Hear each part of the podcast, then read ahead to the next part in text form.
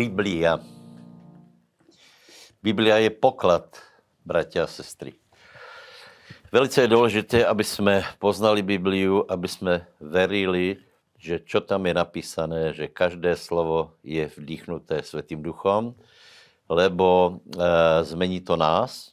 A velice dôležité je, aby sme Bibliu rozšírili v národe, lebo veríme, že Boh je. Veríme Boha Biblie a veríme Ježíša Krista Biblie. Dobre? Takže poďme sa zabrať touto knihou. Dneska sa pozrieme na Žalm 64, Evangelium Jana 11 a 1. Samuelova 2 od 27 a ďalej. Takže v 64. žalme, prosím vás, čo tam je, tak ako v mnohých žalmoch je tam pokorné volanie, aby Pán ochránil žalmistu pred nepriateľmi, a z tohto textu vyzerá, že to sú nepriatelia verbálni, ktorí zle o ňom hovoria. Inak je to v žalmoch často, hej, tento problém, že niekto otvára ústa, niekto preklíná a podobne. No ale žalmista Dávid verí v Boha, verí, že Pán zasiahne, strelí do nich Boh, prebodne ich strela, ich jazyk dopadne na nich samých, a potom výsledok je: a budú se báť všetci ľudia a budú zvestovať skutok Boží a porozumejúc jeho dielu zmúdrejú. Takže toto vidíme, ako Dávid sa správal, keď ho nenávideli, takže je v tom aj veľká nádej pre nás. Ján 11. kapitola. Táto kapitola opisuje príbeh velice známy, a to je vzkriesenie Lazara. Samozrejme je to známy príbeh a velice mocný a silný, a treba, aby sme verili aj tomuto príbehu, lebo se tam jedná o skresení človeka, ktorý bol dokonale mrtvý. Až tak, že sa rozkladal, a Pán úmyselne meškal, išiel pomalu, aby urobil tento obrovský zázrak. No a keď prišiel do Betánie, tak hľadal vieru, či niekto verí to, že vie skriesiť mŕtvého. Viete, že sa stretol s Mariou a s Martou, ale oni sice hovoria, viem, že je vzkriesenie, vieme, že v posledný den bude vzkriesený, ale Pán ukázal to, že Lazar bol vzkriesený v ten čas, samozrejme potom zomrel a potom bude skriesený, a Pán zavolal veľkým hlasom: Lazare, poď von. A tento mrtvý 4 dní vyšiel, čo bol obrovský poprask z toho, aj medzi Židmi. Židov napadlo jediná vec, a síce znovu ho zabiť.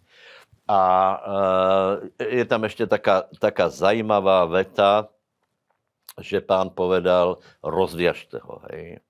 Toto je, keď napríklad niekto sa obrátí, tak on vyjde z oblasti smrti, je prenesený do kráľovství milovaného Syna Božieho, a je na ľuďoch, na církvi, aby sme my dali z nich tie povrazy, aby sme vedeli poslúžiť, aby sme ich rozviazali na to, aby mohli slúžiť Pánovi. Takže verme tomuto príbehu, áno, stal sa, a veríme Pána, veríme, že môže kresliť mŕtvych, a keď skresil Lazara, sám stal z mŕtvych, potom aj my vstaneme z mŕtvych, čo je krásna a úžasná správa alebo fakt.